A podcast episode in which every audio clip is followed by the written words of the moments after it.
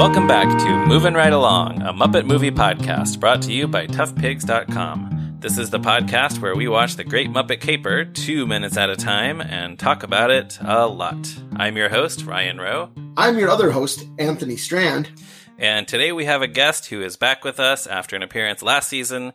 Introduce yourself, please, guest. Hey guys, I'm Grant Harding, a puppeteer and an old friend from the Tough Pigs Forum. And a big Muppet fan. Yes, And uh, we're- without yeah, yeah, we're very happy to have you. Thanks for joining us. That's and- a pleasure to be on your podcast. Today we are looking at minutes 33 and 34 of The Great Muppet Caper, in which Steppin' Out with a Star concludes, Kermit is too polite, and Miss Piggy approaches Highbrow Street. So uh, we pick up from last time with the end of Steppin' Out with a Star, which we talked about some uh, last week. Uh, there's a lot more fun choreography just in this this last part of the song. Um, Oh yeah, for example, I like when Gonzo is taking a picture of Kermit and Fozzie and they just sort of switch places. They they just kind of switch positions for some reason. yeah, I love that. It's there's there's no real reason for it. It's just a little bit of business they put in, but it's it's lovely. Yeah, just a little flourish. Well, I think that they are assuming that Gonzo won't be able to tell because they are identical. Right, right. So they're just having they're just having their little fun. They're just playing a little, little trick on him. yeah, Oh, could be like they're going to look at the picture later and go, "Wait a minute, I thought you were over there." Yeah, yeah, yeah. Yeah. Uh, and then Kermit spins around. He lands on the bed, the Murphy bed, and it springs up and launches him in the air, and he crashes down on the floor. And I'm, I was trying to think, and I think it's at least two different Kermit puppets, presumably, possibly three. This is why I love this song and this sequence so much. Yeah. because I people always ooh and ah over the bicycle scene and and the and the Miss Piggy uh, swimming pool scene, and rightly so. But uh, for my money, it's it, this this is the puppetry tour de force in this film. Is stepping out with a star because almost every time the camera cuts, Kermit is a different puppet being worked in a different way Yep. and it's just dizzyingly fast. Now he's a regular hand puppet. Now he's a hand puppet sitting down on the bed, being performed through a hole in the bed. And now he's a hand puppet standing up with Jim's arm coming into the back of his head through the wall. Now he's a marionette. Now he's a doll being tossed around. Now he's mounted on a rig to make him spin around, and it's just fast, fast, fast, fast. You know, this is this is Jim Henson as the both the director and the performer taking full advantage of filmed puppetry.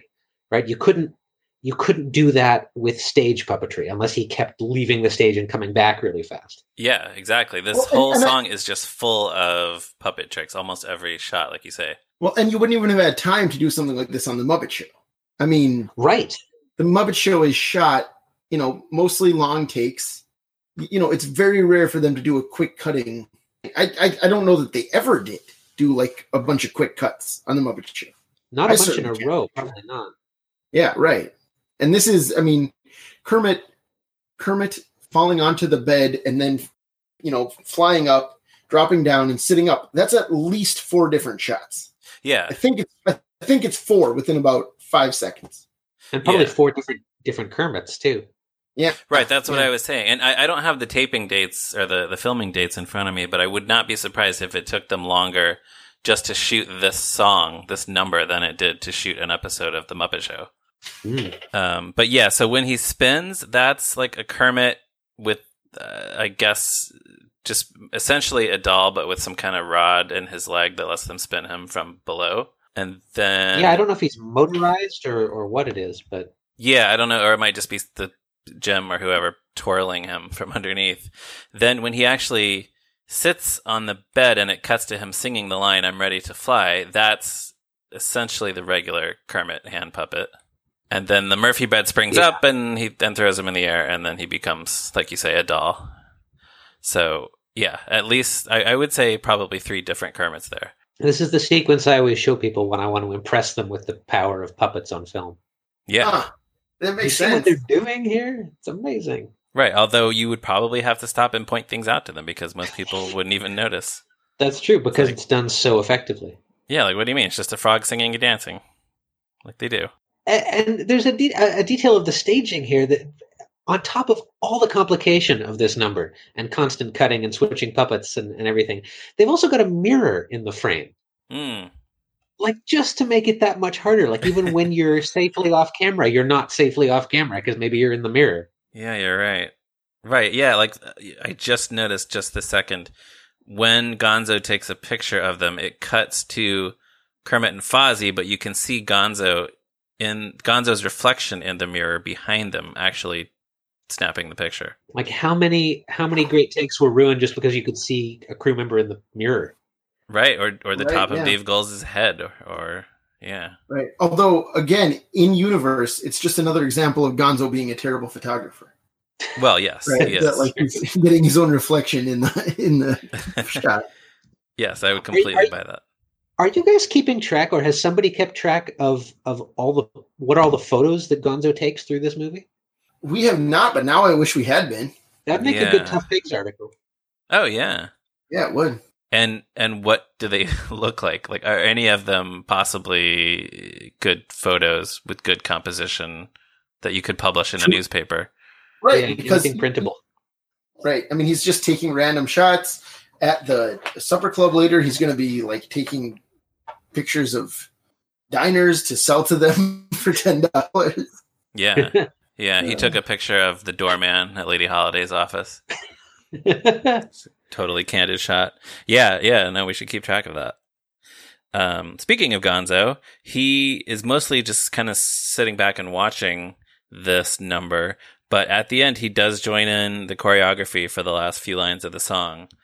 Um, which, by the way, I, something about those last couple lines. I really like the sound of stepping out with a star. Hey, good times. Stepping out with a star. Bye, bad times.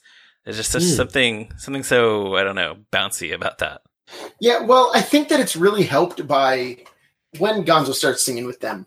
Their friends all turn to the left, then back to the front, then back to the left, then back to the front, and then they spin around, all in unison. Yeah, yeah. and the- it's such a like I don't- that just makes it feel so much more joyful. I don't know. They're all just hey, we're we're we're doing choreography. you yeah, exactly. The choreography really helps a lot. It, Um, it cements them as three buddies too Right. Well, and and like we've talked about, like I think you and I have talked about out, outside of this podcast, Grant. There's very little material where Fozzie, Gonzo, and Kermit are a trio. yeah But Because of this movie, and this number in particular, really, it feels like that's the classic Muppet group. It's it's yeah basically you think of them as right. It's it, Three it's amigos. basically yeah, they're, they're the three amigos, but it's basically just this movie, the scenes in the Muppet movie where Gonzo's there but Piggy's not there yet, Mhm. and uh, the Cloris Leachman episode where they're all locked in the boiler room together.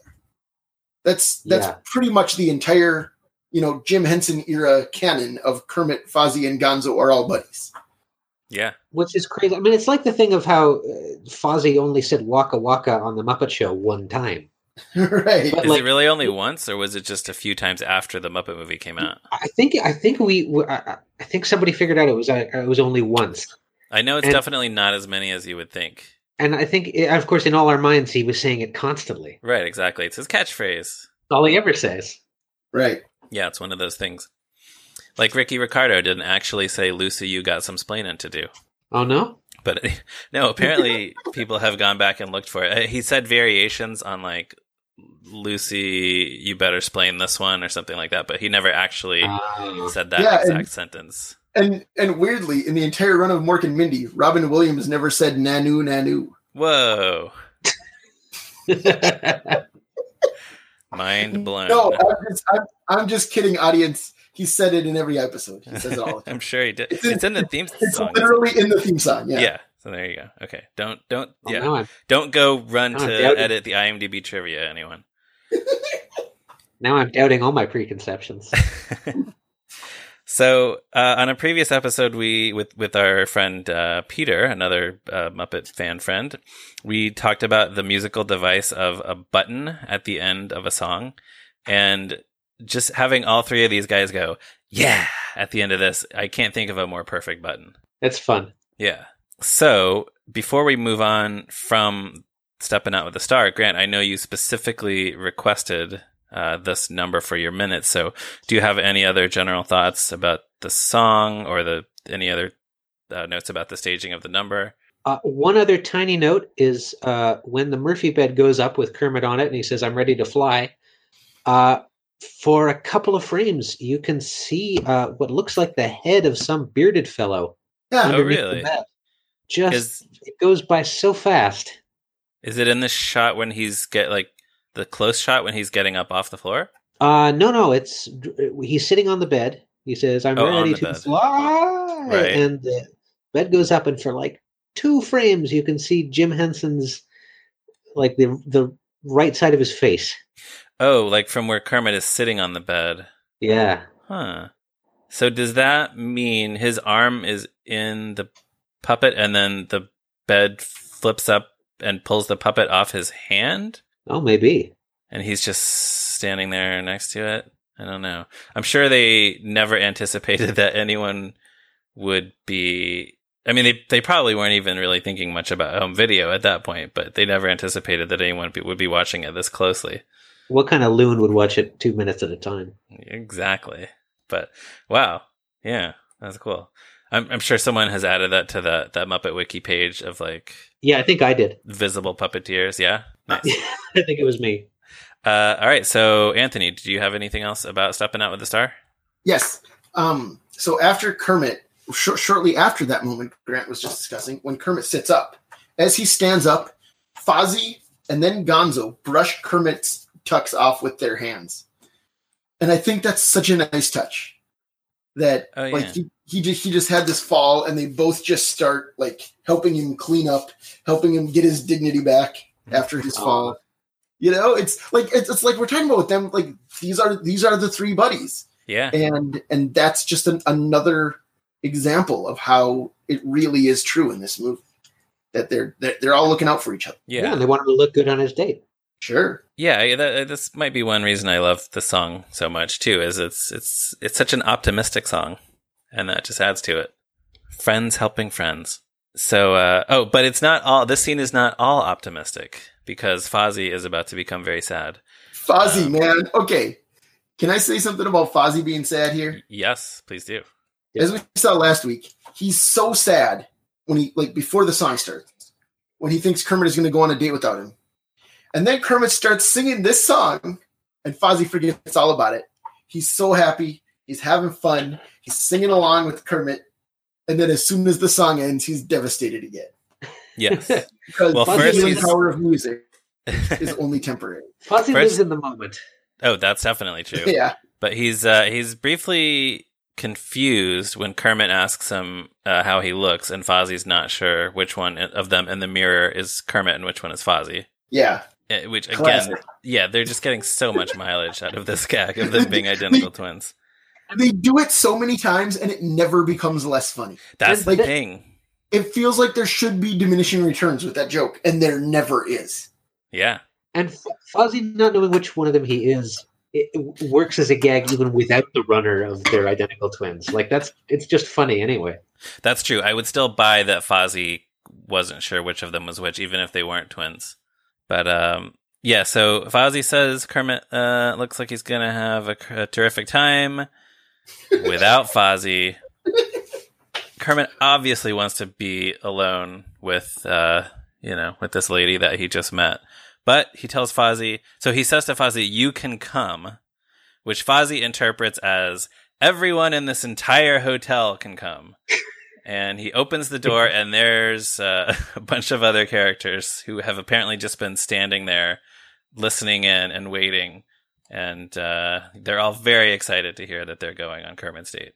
Were they listening to the whole song? Well, I mean, here's the thing: if Kermit, Fozzie, and Gonzo were singing a song in the hotel room near you, wouldn't you stand by the door and listen? That's a very good point. I guess so. Although uh, you know, one assumes that it's not uncommon for these characters to break out in song in this hotel. Yeah, also a good point. but yeah, and I actually, I'm just looking. It's it's fun the assortment of characters they chose to be right in the doorway. It's Floyd, Beaker, the Swedish Chef, Lips, uh, two rats, a chicken, Ralph, Scooter, Zoot, Doctor Teeth, and Janice. I think that's all you can actually see. The animals in the back. Did you say animal? I did not. Oh yeah, he's behind Beaker. But oh, uh, you like can I- briefly see Bunsen in the back there too. Oh, okay, but like I don't see Pops. You're right. He's right. Bunsen is right behind Zoot. Oh yeah, Yeah. So and that Yeah. that that beloved character Lips is front and center. yeah, yeah, right there, very visible. He's he's going to be the breakout character of this movie. the one that nobody remembers who he is. Yeah. Uh, Kermit makes a face. It's not quite his like uh, familiar scrunched up sheesh face, but it's it's definitely a like what am I what have I gotten myself into face. That's a great Well- face. I actually kind of prefer the face right before that when he first sees everyone in the doorway and he just kind of looks stunned. and he just his his mouth is like maybe a quarter of the way open. Yeah. And yeah, again, it's it's very simple. It's basically a static puppet, but it just conveys this real feeling of like, what is happening? right, right. Oh yeah, he's yeah, I see what you're talking You know? about. He's just stunned before he before he Before then he looks looks- slightly exasperated.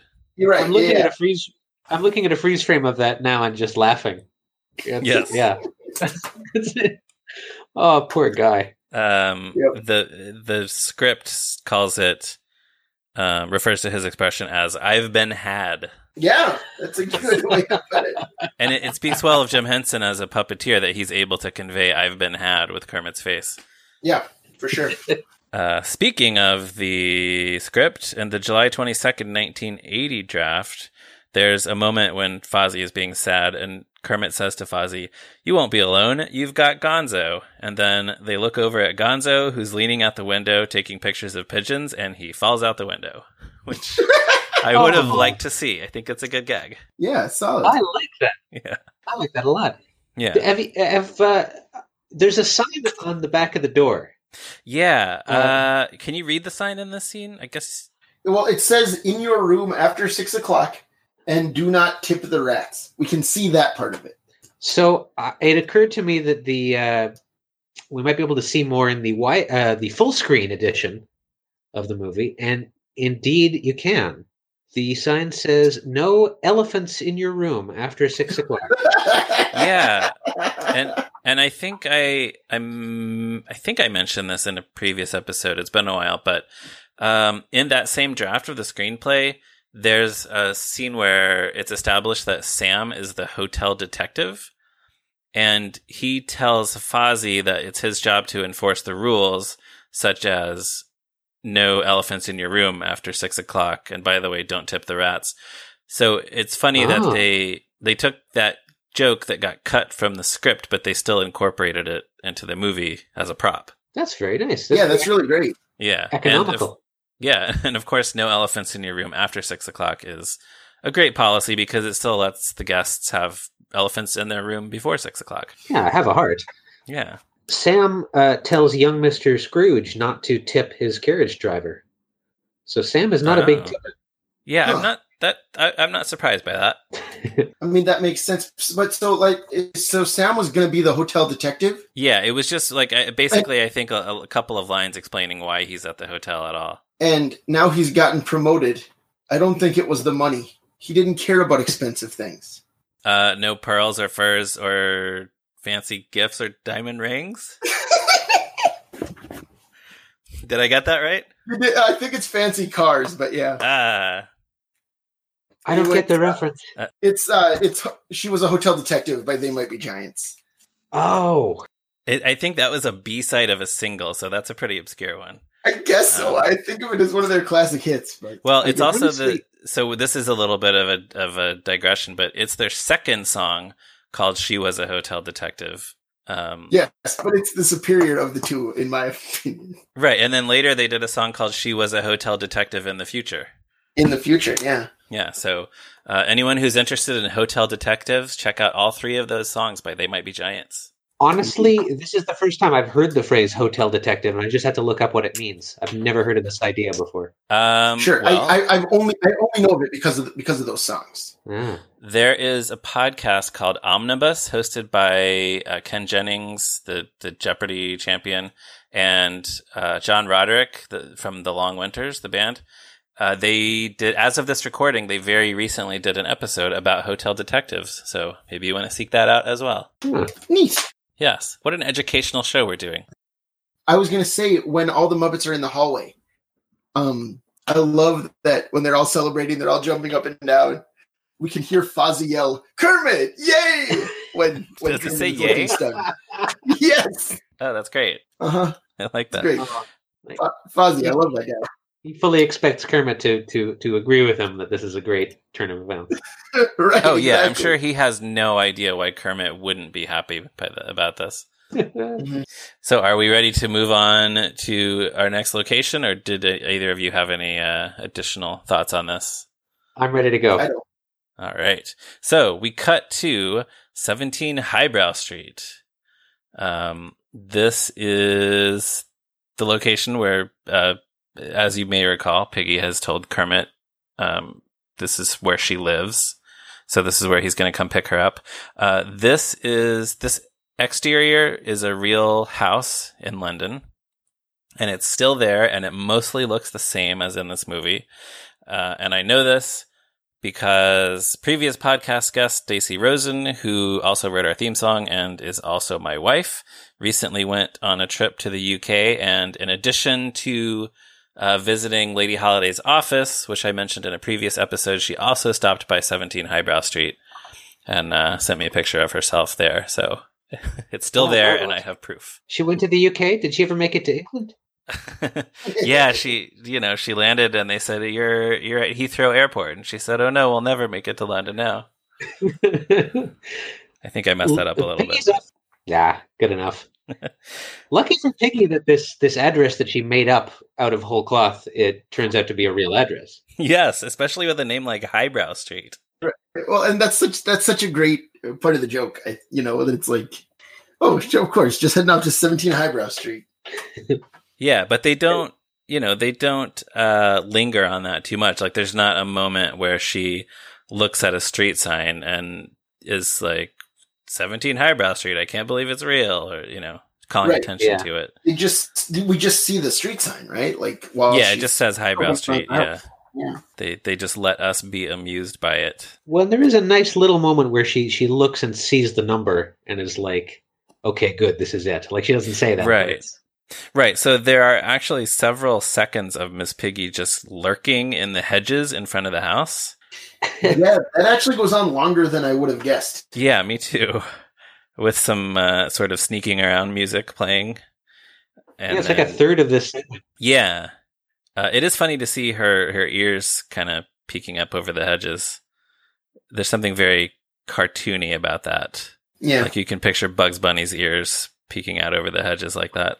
Um, oh yeah, Yeah. Then she makes her way onto a window ledge and she there's this great move where she's pressed against the wall and then she suddenly swings up against the window to peek inside. I just like that little move she does. that is nice. Yeah. That's followed by a cool shot where she we see Piggy it cuts to the inside of the house. We see Piggy looking in the window from the outside and then the camera just pulls back to reveal this long table in an elegant dining room with this nicely dressed couple sitting there. Um, it's just a, I, I think that shot is is really nice too of sort of establishing where we are now. So um, good job, Jim Henson and cinematographer Oswald Morris, I guess. The dream And- team. Yeah. And who's inside 17 Highbrow Street? It's this couple. They're eating dinner and they're talking about the weather. Uh, we're about to spend a few more minutes with them, but um, I, I, I'm going to save some of my notes or most of my notes for next time. But uh, Grant, as you will not be with us next week, do you have any uh, notes about this couple or uh, the moments immediately following this? Uh, when I was a little kid, I used to climb up the back of the couch and pretend that I was Miss Piggy climbing up the outside of 17 Eyebrow Street. Aw. Wow, that's great. Did anyone ever play along with you and say it's a pig climbing up the side of the house? I think I played both parts. I think I was Piggy and Mm. John Cleese. Good, good. All right. So, uh, Anthony, did you have anything else? Well, are we are we going to say who these people are, or are we going to save that for next time? I I ha- I saved Leave that for next time. I did. Did you have anything specific about who these people are? well, I can. I mean, you know, whatever it is, I can save it for next time, right? I'll just, I'll, I guess, I guess I'll just tease it by saying this scene is a Fawlty Towers reunion. Yeah, yeah. Oh, And I guess I mean okay, well I, we can we Okay. can say that this is Joan Sanderson and John Cleese. I guess Grant, I, I mostly was thinking we if you wanted to uh, take the opportunity to say anything about John Cleese that you might have, Or Oh. Joan Sanderson. or Joan Sanderson. I don't really know Joan Sanderson from anything but this film, but uh, I understand John Cleese is a very funny man. He is. That's that's putting it concisely. All right. Any final thoughts about these minutes, Grant? I will start with you. Uh, no, we've uh, come to the end of my notes. I basically, I mostly just wanted to uh, rave about how how amazing stepping out with a star is. Yeah, that's a good one to rave about. Anthony, anything else? No, I think I got all my notes in. Cool. So, in that case, Grant, we will ask you uh, do you remember the first time you saw The Great Muppet Caper? Where does it rank among your favorite Muppet movies? What's just your general relationship with this movie? Yeah, I, I think this was the first Muppet movie I ever saw. It, it aired on television uh, when I was a, a little kid, and uh, all I really remember is the hot air balloon and Miss Piggy climbing up the outside of the house. I guess those were the those were the uh, uh, indelible moments. Yeah, apparently that, that left an impression on you, the climbing scene. Yeah. I, I think the hot air balloon was in the newspaper ad saying the Great Muppet Caper is on TV today. Ah, yeah. And- Um, and you were just like, Muppets on TV. Gotta get on that. exactly. Um, and uh, as for ranking, I think this one might just edge into the number one spot for me. Yeah, sounds good. It's really, I mean, it's so silly and so campy, and it's it's Miss Piggy was at the height of her power. It's I describe it to people as being basically Miss Piggy the movie. Yeah. Yeah, yeah, for sure. Um, funny thing, watching it as an adult, I, I I end up thinking, and and you can you can cut this if it's it might be too divisive, but all I can think is, is it so bad that a super rich lady is getting stolen from? I mean, she, can Um, only, she can only have gotten so rich by exploiting her workers to some degree or another. Yeah, I think I I don't think I've ever heard that take before. And we do see that she well, so she's nice to Piggy for the most part. We do see that she's kind of rude to her models, but um yeah, she does seem to have a lot of money. So, yeah, one wonders how much she really misses those jewels uh at the beginning or at the Dubonnet Club. But yeah, Yeah. That, that's an interesting take. I had not thought I don't know that. how much. I don't know how much the super rich were, were taxed in England in the early '80s. yeah. I do like the idea of Miss Piggy leading a workers' revolt against Lady Holiday, the great Mupp proletariat caper, Yeah. if you will. Yeah, somebody uh somebody write that uh that that'll be the next um like the the Muppet Phantom of the Opera, Muppet Grimm's fairy tales. It'll be like some Muppet story of of workers' rights. I hope it's a Muppet remake of Reds, starring Kermit as Warren Beatty and Yeah. There you go. Uh, That's the one. Muppet Reds. Diane. Keaton. and Gonzo as Eugene O'Neill. All right. okay. Uh so You've lost me again, but that's okay. uh I if I'm being completely honest, he lost me too. You guys should see Reds. It's the, the three hours and 15 minutes go by like half that. So Yeah, here- Yeah, I was just gonna say I I have thought about watching Reds a number of times, and then I always remember that it's three hours long, and then I don't watch it. It's a quick three hours. I'm telling you, it's good. All It's a good one. Yeah. Yeah. I'll put it on my list. Uh, so with that, we will wrap things up. Uh, listeners, please check out toughpigs.com on the internet, Facebook, Twitter, and all those things. Um, you can find me on Twitter at me Ryan Roe. Anthony is on Twitter at Zeppo Marxist. Uh, I'm pretty sure you can find the movie Reds on uh, some kind of streaming service. And uh, Grant, where can people find you on the internet? I am Abstract Grant on both Twitter and Instagram. And uh, you can see my weird puppets at uh, my website, theabstractions.com. And Grant does some really cool and creative uh, puppet work, so everybody should definitely check that out. Well, thank you very much. And uh, you're welcome. And listeners, if you're so inclined, please give us a positive review on Apple Podcasts or any other place you can give us a positive review and tell your Muppet loving friends about this show. And join us again next week for another episode of Moving Right Along. Bye, bad times. Hey, good times. No elephants in your room after six o'clock.